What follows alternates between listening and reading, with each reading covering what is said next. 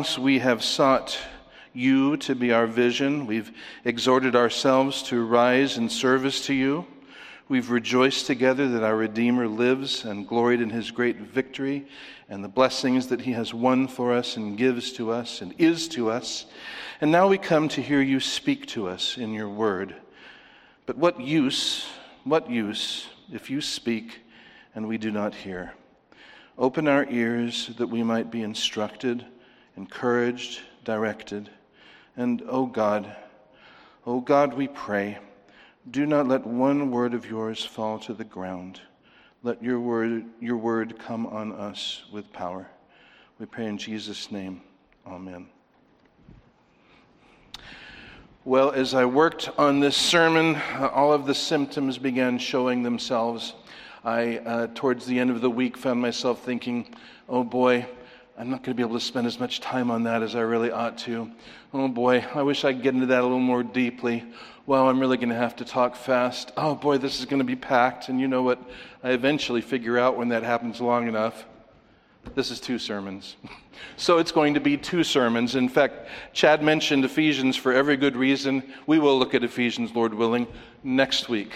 But this week we'll just look at the first of three points so that we don't rush through it because it's worth taking our time. And we're not a church under an overseeing a bishop or whatever telling us what our preaching schedule has to be. Our point is not to hurry, but it's to take in the Word of God. Amen? Amen. So last week we discussed how to overcome the world, and our focus was understanding what the world is how to understand what it is we're to overcome, and uh, understanding that the world is self seeking, self will, self orientation, opposing our will and our judgment against the lordship and the person of God. Uh, and so we saw that that world is our default setting since the fall of Adam, and that we all naturally look at the world that way that we don't think our way out of it, we don't reason our way out of it, we don't will our way out of it. We need to be saved out of it. And the only person who can save us out of it is the Lord Jesus. He overcome the world, He overcame the world, and He alone overcame the world, and He chose us out of the world. And by His electing grace, He delivered us, as Paul says in uh, Galatians 1. He gave himself to deliver us out of this present evil age. And as he, the Lord Jesus, said in John 14, 15, he chose us to be out of the world. And he reflects that again in his high priestly prayer in John 17. So we're able to overcome the world because Jesus overcame the world, and we are in Jesus, and Jesus saves us from the world. Now I'd like to turn and focus on some of the specifics of living as overcomers, what it means to live in a way that overcomes the world. As Scripture tells us, who is the one who overcomes the world but the one who believes that Jesus is the Christ? Our faith overcomes the world, Scripture tells us. So, how do we live that? Our focus is going to be practical, it's going to be how to, and it's all going to resol- revolve around the stance of the believer, meaning, what is our mindset? What is our frame of thinking? What is our posture as we live in the world and get up and live through every day? So, uh, the first and all important element of this will be our only focus today, and that is seeking. One characteristic of the stance of the one who overcomes the world is seeking. There will be three necessary elements of this that we'll uh, look at today. First, we're going to see that we must seek with focused mind. That's capital letter A. We must seek with focused mind. and to understand that, please turn with me to Colossians chapter 3, where we'll look at verses 1 through 3 we must seek with focused mind. So, having laid out the glories of Christ and applied it to the false teaching that they were being tempted by in Colossae, uh, Paul turns to this in chapter 3, what we've called chapter 3. he just called it the next thing I write, since he didn't write down the chapter numbers. Paul writes, on the basis of all these grand truths of Christ, Therefore, if you have been raised up with Christ, keep seeking the things above, where Christ is, seated at the right hand of God. Set your mind on the things above, not on the things that are on earth. For you died, and your life has been hidden with Christ in God. Ah, so much here, but let's just first of all uh, lift out from this the direction of our seeking. Number one, the direction of our seeking. And what is that direction? Well, it's above. He says, Therefore, if you've been raised up with Christ, keep seeking the things above where Christ is seated at the right hand of God. So obviously, the one who seeks above is transcending what in his focus? The world, the things of the world. He's mentioned that in chapter 2. That's the focus of the false teacher. Uh, his little laws and rituals had a lot to do with the things of the world, the worldly elements, the basic elements of the world. But Paul says, no, no, don't seek that. Seek the things that are above. Now, to understand this, turn to Ephesians. We'll be there a little bit, so we will be in Ephesians this week, just not chapter 6 so much. But turn to chapter 1. How is Christ seated at the right hand of God. He existed in the form of God. He humbled himself to the form of a slave. He died the, the, disgraceful death of the cross. He was buried, and then what? Well, he was raised from the grave, but that isn't the end of it.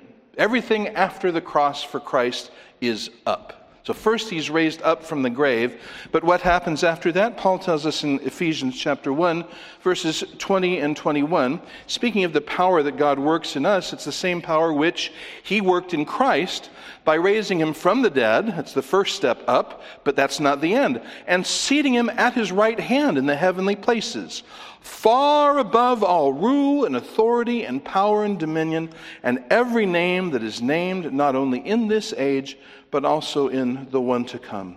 So, Christ, as a reward for his uh, completing the will of the Father and submitting himself to death, is raised not only from the grave, but he's raised to the Father's right hand, to the helm of the universe.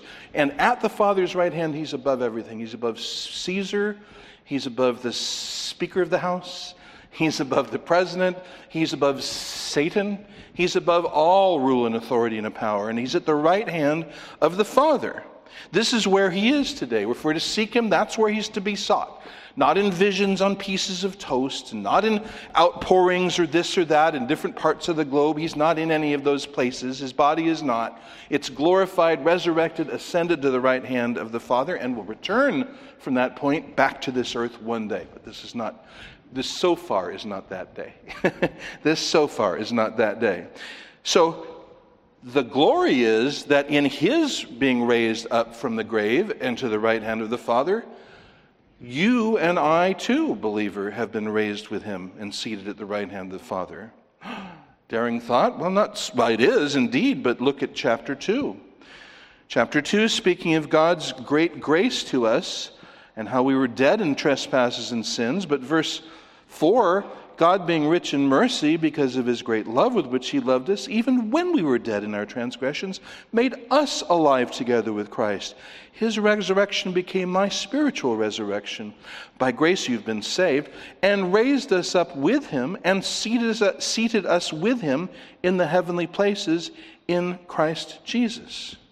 So when Paul says in Colossians 3 1, therefore if you've been raised up with Christ, we need to understand he's not saying, if you've been raised up with Christ, and I know some of you Christians have, and some of you Christians haven't. The really consecrated ones have, but the ones who haven't had the, the deeper life experience have not. No, no, this is what's called a first class conditional. He is saying this as a true thing.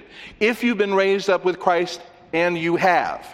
And so we see it here in Ephesians 1 reflected as well that as Christ was raised from the dead and seated at the right hand of the Father, because by God's grace I am united with Christ, I share his resurrection life, and positionally I'm with him in heaven. So my interests are in heaven as well. And I am with him as he sits at the Father's right hand. I heard a preacher made a great point of this at Talbot Chapel decades ago when I was in seminary, and uh, he said that uh, it's common for Christians to, to ask each other, Well, how are you doing? And the answer is, Well, I'm doing as well as I can under the circumstances. And he says, Under the circumstances, Christ has been raised from the dead to the right hand of the Father, and you are in him. How can you be under the circumstances? Christ is over the circumstances, and you're in Christ. And it's there that Paul raises, uh, directs our attention. We're not to seek the things of the world, we're to seek the things of Christ. And that is going to bring us not to the accolades of this world and the values and the great, important, pressing tragedies and triumphs and uh, uh, crises of this world, because there's always a crisis, and we're always dying of something, so we need the world alone to solve our real problems, but this isn't our real problem, and it's not our real life. Our real life is at the right hand of the Father because that's where Christ is. Look, where our Lord is, there our life is. And where is our Lord? He's at the right hand of the Father in the heavenly places. So, where should our life be? It should be with Jesus at the right hand of the Father in heavenly places. He's not under the circumstances, neither should I be. And this is why Jesus says in the Sermon on the Mount, and the fuller meaning had to be uh, brought out by the events of the cross and the ascension. he says in the Sermon on the Mount, Matthew 6, 19 through 21, 33, note it down. What does he say? Do not store up for yourselves treasures on earth. Literally, don't treasure up treasures for yourself on earth, where moth and rust destroy, where thieves break in and steal, but store up for yourselves treasures in heaven, where neither moth nor rust destroys, where thieves do not break in or steal. For where your treasure is, what? There your heart will be. And Paul is calling us to put our heart in heaven, to see where is our treasure? Our treasure is in heaven at the right hand of God. Jesus is our treasure. And where your treasure is, there your heart will be. And if our heart is not there, it's because we don't treasure Jesus as we should.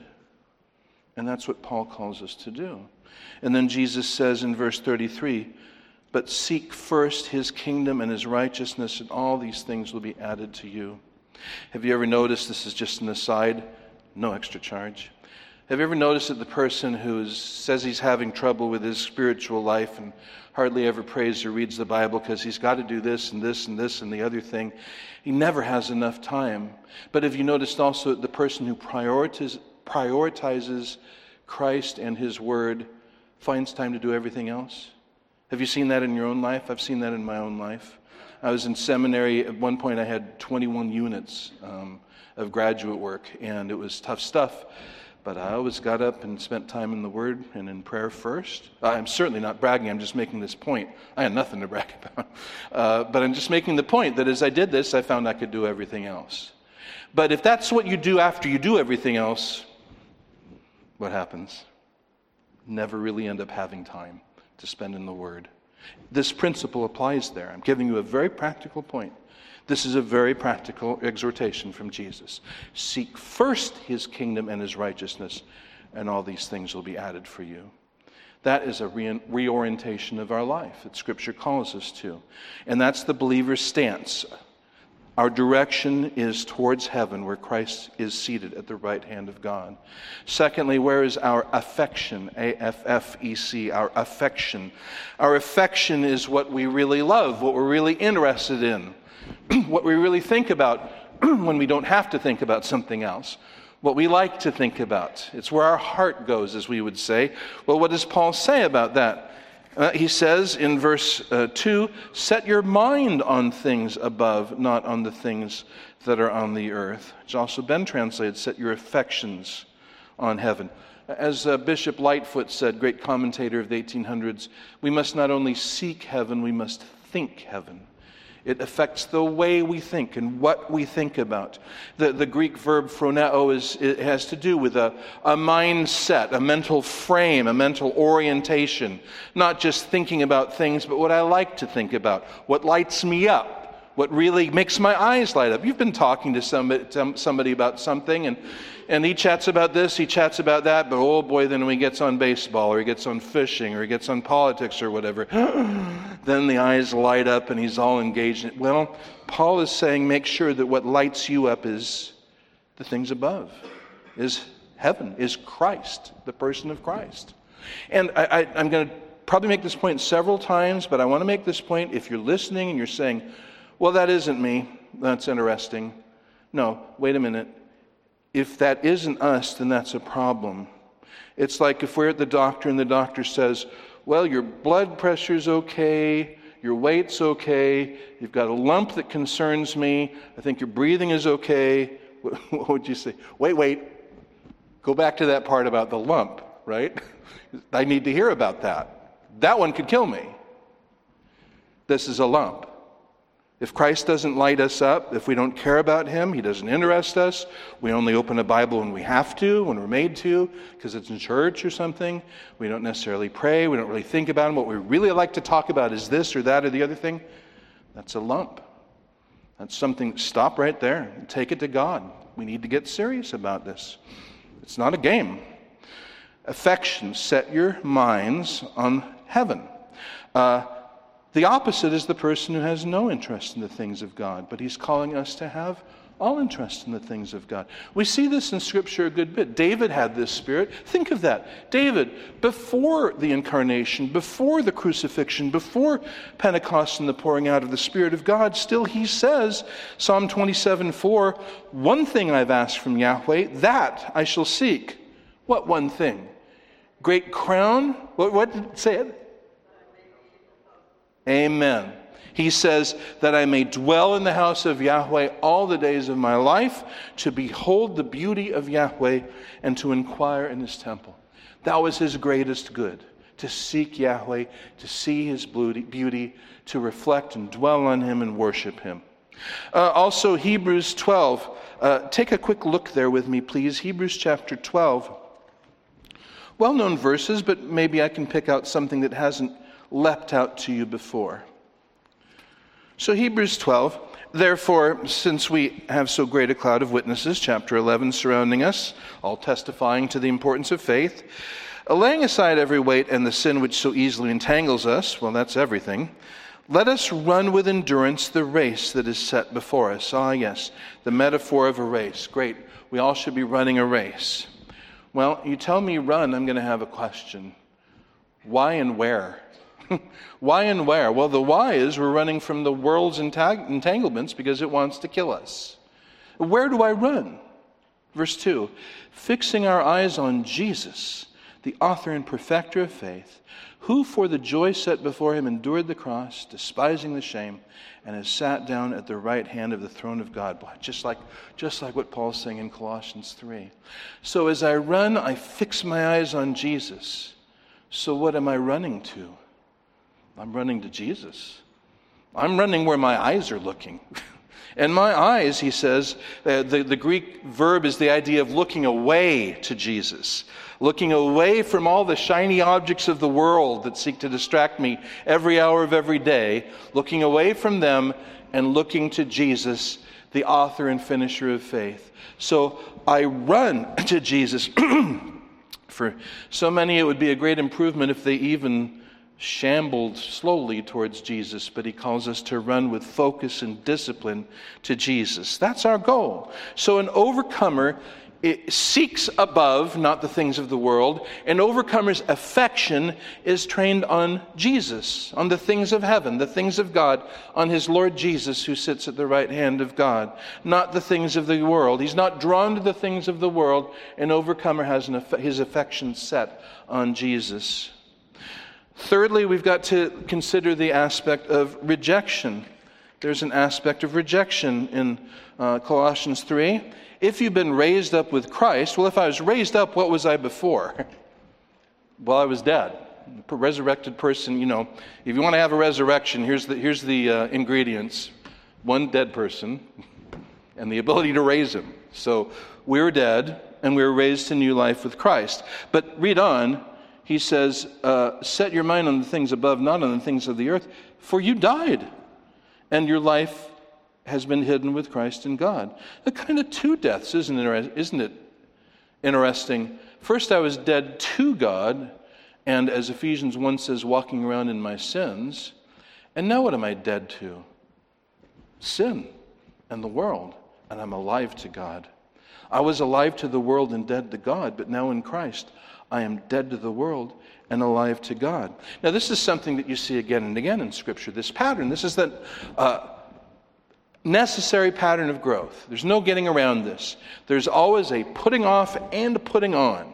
He who steals, let him steal no longer, but let him work so that he might have to give away to those who are in need. And on and on. Put this off and put this on. And so here's the base of it, the, the, the root of it basically, we've died to sin and we're alive to Christ. So every day, though, though this death and resurrection was a punctiliar thing, it happened at one point, it happened when we were saved, but every day we apply that and live that out. Read Romans 6. This is something that we need to live out every day.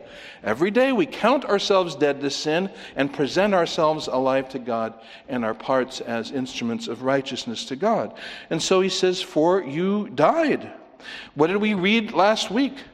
By the cross, we're cut off from the world. Galatians 6. Paul says, God forbid that I should, I always fall back to the King James, don't you, when you're memorizing? God forbid that I should glory, save in the cross of Jesus Christ, by which I was crucified to the world, and the world was crucified to me. That is what cuts the tether, the cross does. And so we died. There's a rejection, and every day there needs to be a fresh rejection, a reminder to ourselves that we don't live to the world, we don't seek the things of the world, we're alive to God, we seek the things of God. Our heart's in heaven where Christ is, our Lord's in heaven, so our life is in heaven. So pursue that and cultivate that, engage in that, reject the other. So, direction, affection, rejection, and there is a depiction in the teaching of Christ. I remind you, we are here not too long ago in Matthew 13. Don't need to turn there, just hear it. You're familiar with it? Matthew 13, 44 through 46. What's the picture? The kingdom of heaven is like a treasure hidden in the field, which a man found and hid again, and very reluctantly and slowly and gradually bit by bit, he sold off a little bit and a little bit and a little bit, and by the time he got everything sold off, someone else had already gotten the treasure. Is that how the, that how the parable goes? No, he finds treasure hidden in the field, and from joy over it, Jesus says, he goes and sells all he has and buys the field. He finds something that is worth more than everything he has. Have you found something worth more than everything you had in the world? And every Christian should answer with all his heart Yes, I found Jesus. Jesus is worth more than everything I had in the world.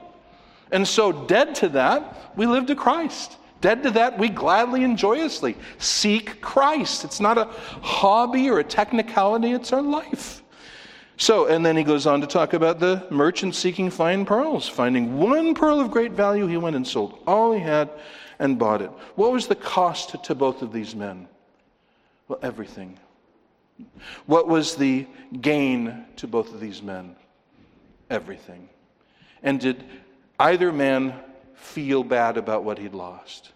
Not at all. Great joy. That is the overcomer's attitude.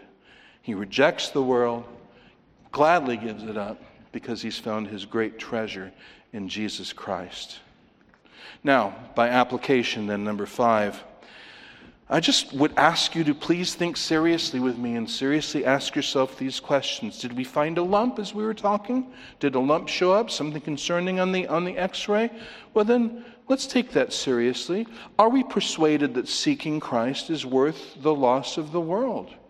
Uh, what is it worth investing to cultivate my relationship with Christ?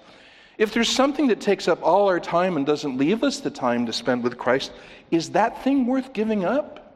Whatever it is, and I'm you're saying, oh, but I don't drink or do drugs or crime. Well, but that's that some some of the worst enemies of a of a rich relationship with Christ aren't obviously bad things. Are, are you with me? I mean, if you're getting drunk all the time, you could say, yeah, probably I should stop that. That probably is probably is tripping me up in my Christian life. But what if all your life goes into, you know, I hesitate to name it because I'm not saying that any of these things are things nobody can do, but often the worst thing is a good thing in the wrong perspective. Do you follow me? So, can family and family activities, can sports, can leisure, can recreation, can literature and culture, can those things be enemies to our spiritual life? Yes, they can. Any one of them can be. And that's what we need to look at. The singular focus is essential. I tell you, friend, the world will constantly wave shiny objects at us. Oh, look at this. Oh, this thing. Oh, don't you need this? Oh, think of what this would do for you. And if, if you're like me, distraction is a constant struggle and a constant problem. And this calls us to a singular focus of mind and affection on Jesus Christ. So we must, uh, we must, focus, uh, we must seek him with focused mind. Secondly, we must seek Christ with forward motion. With forward motion. See, that was probably a good idea to cut this into two sermons. That was just the first point of the first point. so we must seek Christ with forward motion. Turn to John chapter 8 with me here, please. Matthew, Mark, Luke, John. This is a rather riveting little, little exchange here. Verses 31 32. So Jesus was saying to those Jews who had believed him, If you abide in my word, then you are truly my disciples, and you will know the truth, and the truth will make you free. Now, it's important that we notice that John tells us expressly that he's saying these things to Jews who had made some kind of profession of faith. And my my, we're going to find a good cautionary illustration as well as instruction in this story. So he John describes them as Jews who'd believed him, but immediately after these words, they start arguing with him and end up saying that he has a demon and questioning his parentage, suggesting he was illegitimate. What? what? These are Jews who believed him? Well, yes, they had made a profession of faith, and if you read commentaries, you find a lot of them trip up here and say, well, obviously, the, the second group is a different group. Ah, oh, okay, that's a lot easier to interpret now.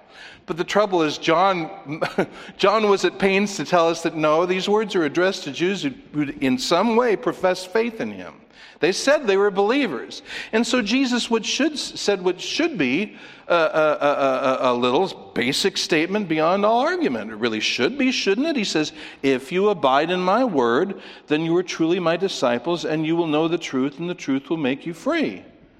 Well, I mean, that, that's not terribly controversial, is it? Yet it was to them because it insulted their pride. You said, Make us free. We've never been slaves. Really? You've never been slaves? Egypt, Assyria, Babylon, Greece, Rome, everywhere. Look at your coins. Whose image is that? And yet, no, we've never been slaves, they say. Well, he, he, he pricked their pride. Valerie uh, is probably even thinking about a memory I, I preached these two verses at a church once and just made some simple points. And it caused a big controversy decades ago. Probably not a good sign. Well, so Jesus, Jesus said here, if you continue in my words, Obviously, they didn't continue in his words very far, did they? They didn't make it to the end of this sentence. so, no, they didn't continue in his words. That's the meaning of the word abide. It means to, to continue, to move on. Uh, there's only two options when it comes to Jesus' word. Either we continue in his words so that we're conformed to him, or we conform to the world and leave his words. But it's binary, there's just the two choices and they obviously chose to go back to the way of the world. So, if you continue in my word, what does that mean? That word continue, that has the idea of staying in it, remaining in it, persisting in it. What does it mean to continue in the word of Jesus? To check the box saying, I believe in Jesus' word? Good start, but no. Continuing requires, oh, I don't know, what's the word that I'm looking for? Continuing or abiding. Yeah. Continuing requires continuing, advancing, growing, deepening, moving on. Overcomers continue in the Word so they don't conform to the world. You see how important this is. Conversion is only the beginning of the spiritual life, and if it's not only the beginning, then it never happened. That's a little denser than it may sound. Conversion begins our Christian life, but if that's all we've gotten, it didn't really begin anything, that wasn't conversion. So you see somebody says, uh, How long have you been married? Well, I've been married 30 years. 30 years ago, I said, I do. Okay, what have you learned of your wife? How's your marriage going? Haven't seen her since. what? you, you what? What, I'm very happily married, never any arguments. But that's not marriage that you just described, that saying I do thing you mentioned, that's just the beginning of your relationship. Oh, I wish someone had explained that to me 30 years ago. But there are people who I think would have to say, if they were honest about themselves and knew the truth, I wish someone had explained to me what it meant to become a Christian, because I kind of thought conversion was it. Saying the prayer, signing a card, walking the aisle. I thought that was it. Well, think about this. That's what I want to talk with you about. When we're converted, Jesus commands us to be baptized by immersion. What does that confess? What does that depict? I've died to my old life and I've begun a new life. Now, if the picture were you go underwater, you come back up for a second, then go right back down under, that may be a better picture of what some people think Christianity is. You follow me? But you go under the water, you come back up, and that's your life now. A new life, a life in Christ. Christ centered thinking, Christ centered values, Christ centered choices, Christ centered actions. Imagine that I come in for my, I, have got a secular job somewhere, and I come in for my 20 year uh, employee review. I was hired in, what's the math here? Uh, 2003. I can do that. I was hired in 2003. It's my 20 year review, and they say, Well, Mr. Phillips, thank you for being such a loyal uh, employee all these years. Tell us, what are your accomplishments in the last 20 years? And I say, I was hired in 2003.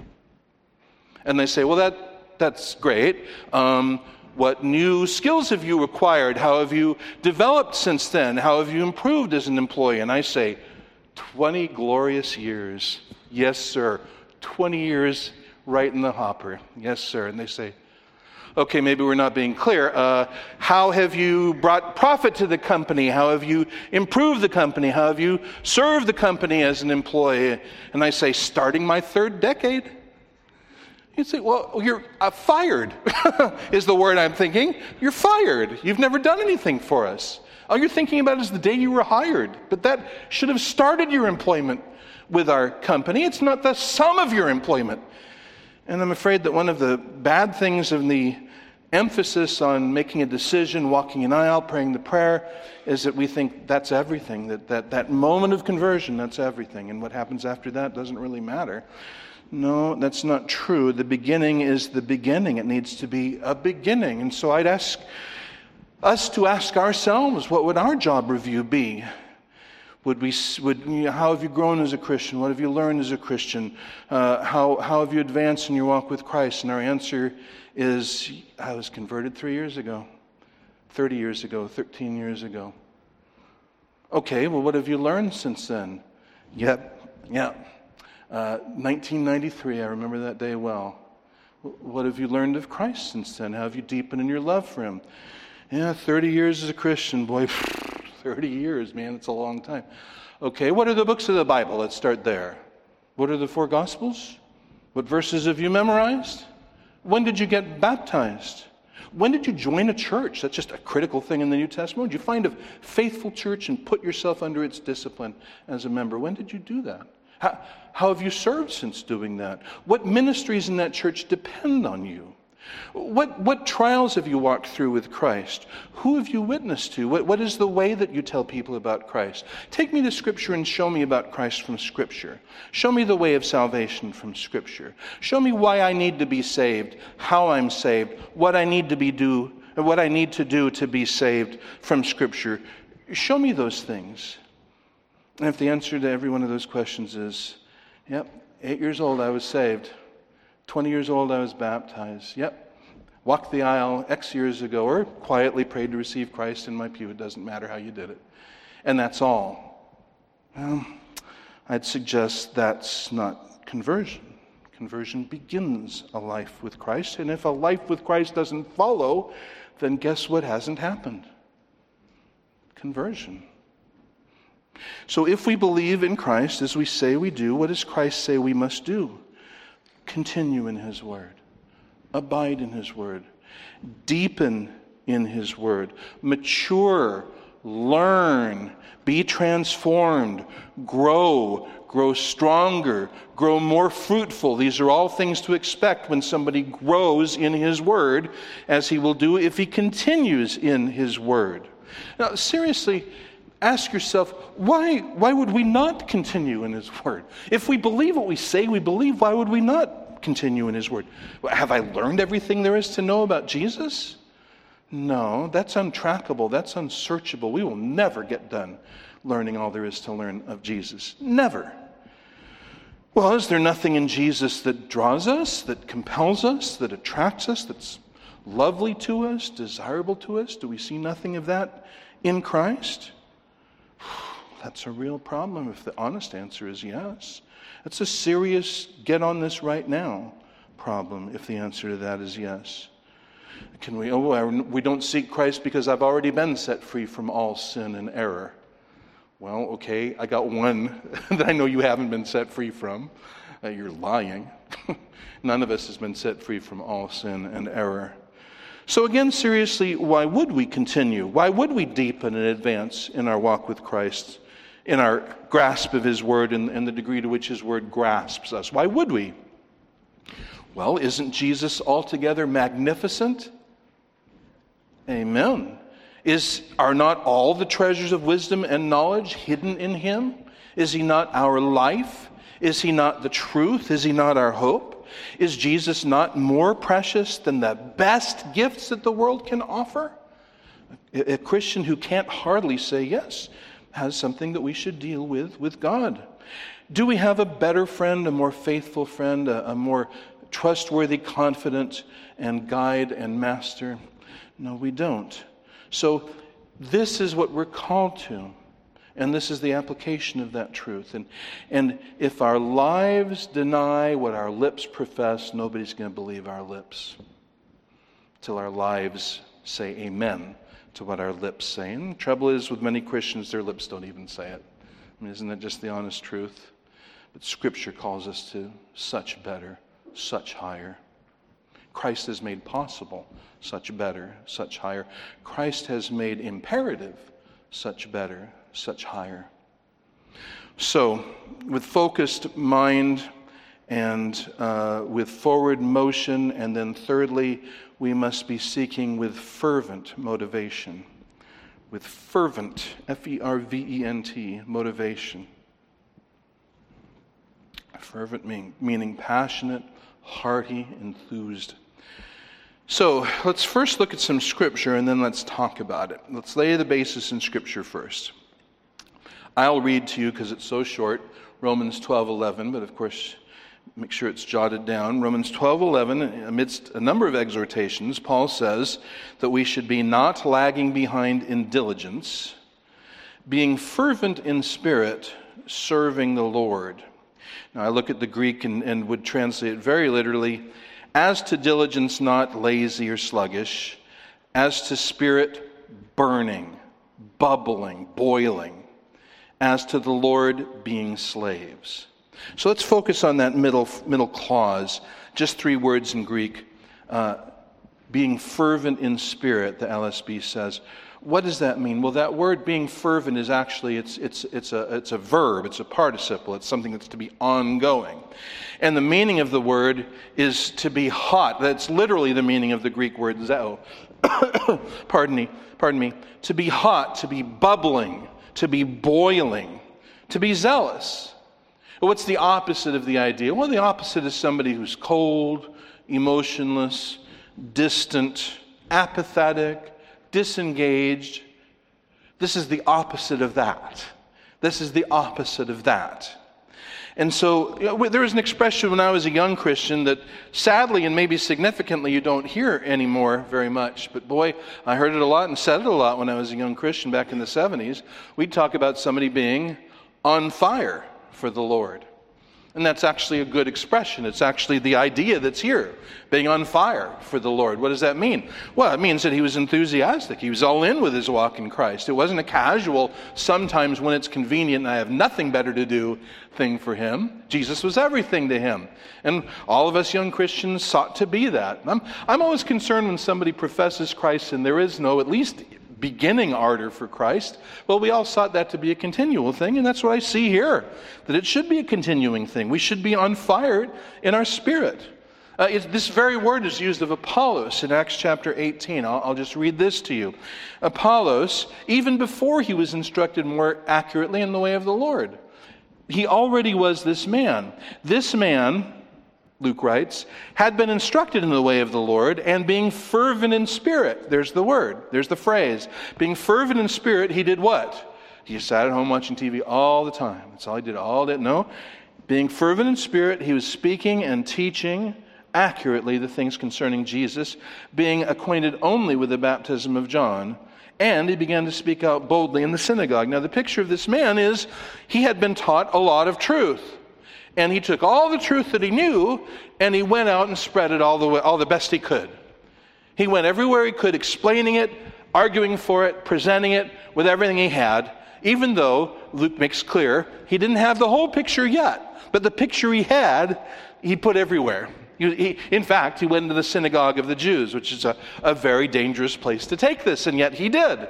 And then Aquila and Priscilla took him aside and, and uh, explained the way of the Lord more accurately to him, and he went out and preached that. So here's a Christian with the whole 66 books. uh, Apollos had what? He had like up to Matthew chapter 3. That's about what he had, right? And he went out and he preached all that. But now we've got all the rest of the story. And what do we do with it? Now we're called to be on fire. We're called to be fervent. We're called to be boiling and bubbling. It's something to look back at the Old Testament and again see somebody living before the outpouring of the Holy Spirit, before the fulfillment of, of the plan of God in the death and resurrection of Christ. Before that, and still showing this in the words we read at the start of the service, Psalm 63.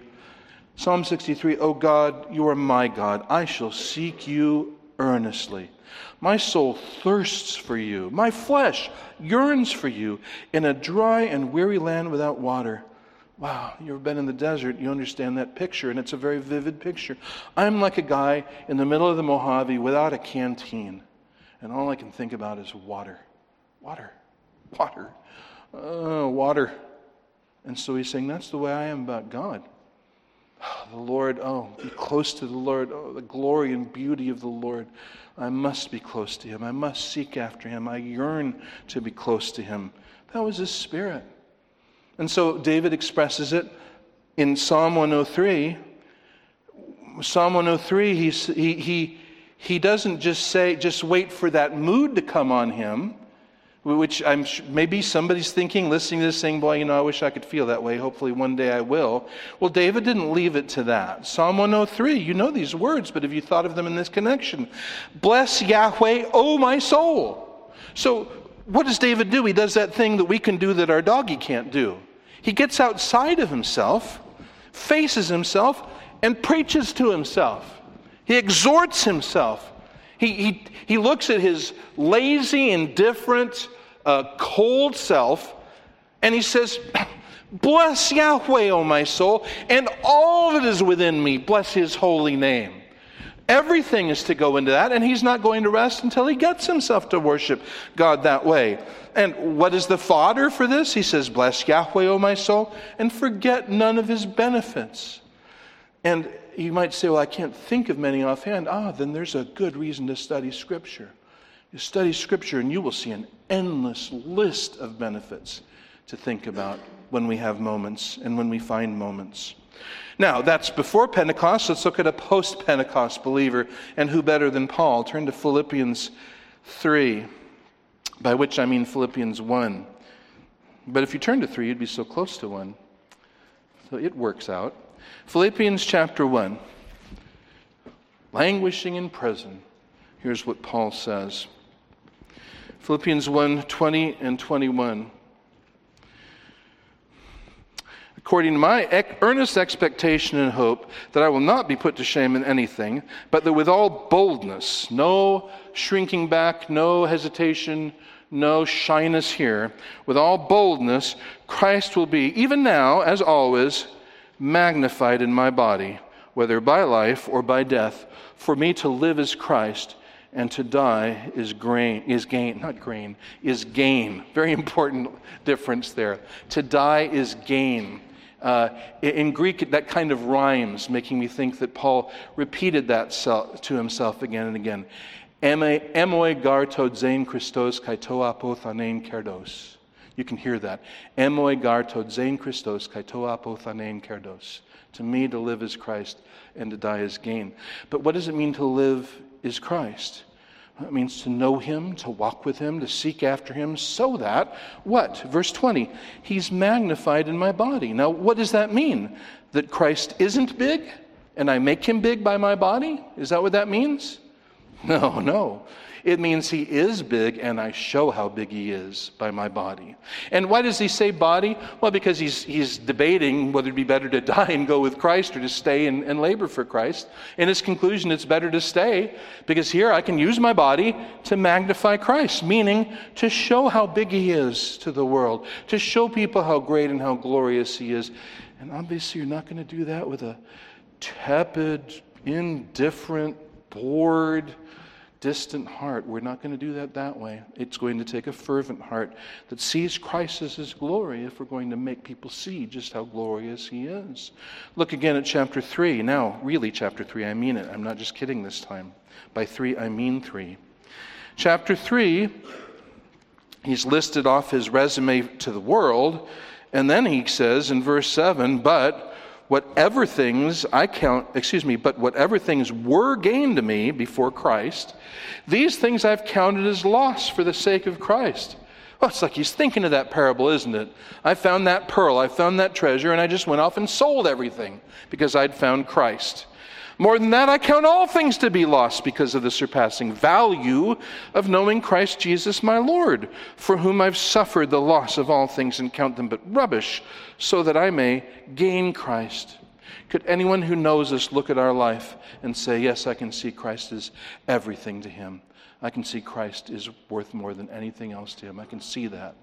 Well, I, I think it's safe to say that we could see it if we looked at Paul in his life. And, and verse 14, I press on toward the goal of, for the prize of the upward call of God in Christ Jesus. Well, everything we just looked at is kind of in that verse, isn't it? He's looking upward where, where, where uh, Christ is, and he's pressing on. He's remaining in Christ's word and growing and continuing and deepening in it. It's all there. And these are themes that echo again and again in different ways through Scripture. This is the heart of being an overcomer seeking with a focused mind, seeking with forward motion, and seeking with fervent motivation. So you say spiritual reflections. I think you've already reflected. Well, I'm going to reflect a little bit more with your permission. So, what does Scripture say? Here's a little test. Does, does Scripture say you shall love the Lord your God with your heart, soul, and mind? Is that what Scripture says? It's a kind of a tricky question. Oh, see, I, I can't pull it over on you guys. I cannot pull it over on you. But you know, that's an important word, isn't it? Because otherwise, I could love the Lord my God with my heart, soul, and mind, and also love the world with my heart, soul, and mind. And the flesh and the devil, right? He's got him, they've got him. I spread it around. I'm generous that way. But what does that verse say? You got it. All your heart, all your soul, all your strength, all your mind, all your understanding. All. This is the way we're called to love God. And the world is not overcome by anybody who loves God and it equally. That's not a world overcomer. That's overcome by the world. The world is only overcome by somebody who loves God and not it. Am I on good ground? 1 John 2:15, what does it say? Do not love the world nor the things in the world. If anyone loves the Father, I'm sorry, if anyone loves the world, the love of the Father is not in him, John says. For all that is in the world, the lust of the flesh, the lust of the eyes, the boastful pride of life, is not from the Father, but is from the world. And the world is passing away, and also its lusts, but the one who does the will of God abides forever. And we saw last week how James says in James 4 4, what does he say to people? What does he call people who are trying to be friends of the world and God? What does he call them? You adulteresses, he says. Oh, what's an adulteress? Someone who has pledged love solely to one spouse, but is now loving another. Faithless. He calls us adulteresses if, having pledged our love to God, we try to cozy up to the world. You adulteresses, do you not know that friendship with the world is hostility toward God? Not just not giving God his due, but it's active hatred against him. Therefore, whoever wishes to be a friend of the world sets himself as an enemy of God. Oh, I just, so many people I, I had respected as leaders, I just want to send them this verse if I could. This desire to be the world's friend is not a godly desire, and it's not good for you, and it's not wise, and it's not adorning to your testimony. The, you need to get used to the fact that, as Jesus said, if the world hated me, what's the next part? Well, hate you. So, has the world decided it loves Jesus after all? Well, the word loves Jesus, doesn't it? The world loves Jesus, as long as they can describe what Jesus is and don't have to get stuck with Scripture. But the real Jesus, actual Jesus, does the world love actual Jesus? Never has, never will, until it's a new world. Until it's a new world. So I just, again, ask your conscience, my conscience, believe me. I ask both of us, I ask, is there anything more shameful and dishonoring? Is there anything more shameful and dishonoring than being lukewarm about Jesus? Than being half hearted about Jesus? Than being less than fervent about Jesus? We think in our day, well, that's just normal Christian living, and that's a sign of what's wrong with our day. That's not normal, healthy Christian living. The solution is, is what? Well, it's to look full in his wonderful face. The solution is not just to feel guilty and certainly not to get wrapped up in. I just want to tell you that that's Satan's game, and let me point it out. If you've felt convicted by this, as I have, I just want to tell you Satan's thing, just remind you, and I'll remind you and remind you as long as I'm your pastor. Satan's thing is to tell you, you absolutely need this. And then once we get it, he says, and you call yourself a Christian. I mean, that's his thing. His whole thing is to keep us from God. So if he can get us into any sin and then keep us bound in the guilt over that sin. So we feel conviction. Well, there's one thing to do. I have great news. We have a Savior who still forgives sin. And Scripture says that if we confess our sin, He's faithful and just to forgive us our sin and cleanse us from all unrighteousness. And Paul, John says, I write these things to you that you may not sin. But what is in the immediate next words? But if any man sin, we have an advocate with the Father. So go to your advocate. Go to the Lord and say, I was pricked by your word today. Don't wait till tonight. Do it after the, right after the service. Do it now. Begin it now. I was pricked by your word today. I want you to help me to do something about it. I want you to draw me close to you. Help me to see you in the glory and beauty that you deserve. And I want to talk about that now. I want to close talking about that in just a moment. But, but before we get there, that's where we'll end. Before we get there, I just want to make sure we don't think it's normal and okay to be indifferent towards Jesus. That is not healthy living. And I just, let's begin towards the solution to this by saying, uh, what is the solution? Uh, say you're cold. What's a good way to get warm? Get close to something that's warm. get close to something that's warm. What makes a pot boil? We said boiling in spirit. Well, what makes a pot boil? Being over a flame, being over a hot flame. And so, what's going to make our cold hearts warm? Get close to Jesus. Draw close to Jesus.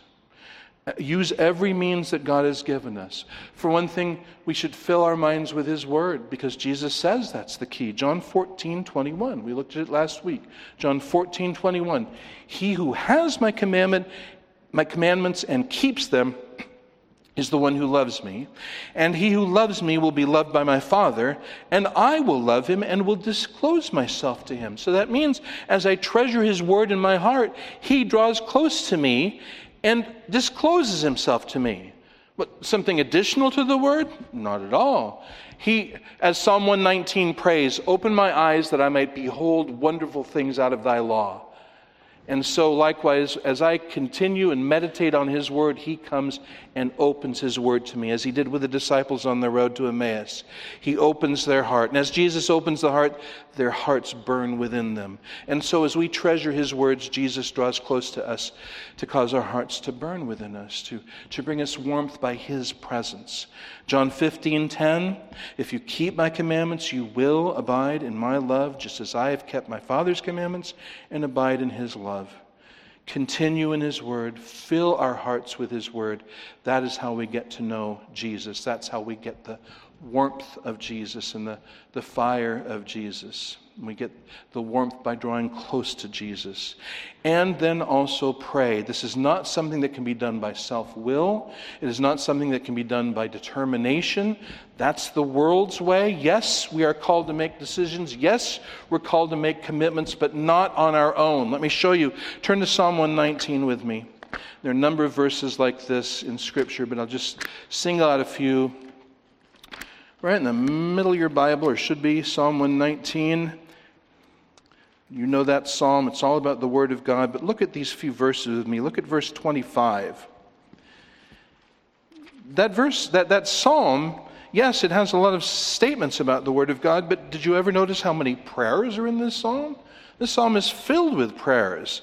And here's one of them, verse 25. Oops. Sorry. Psalm 119, 25. He prays,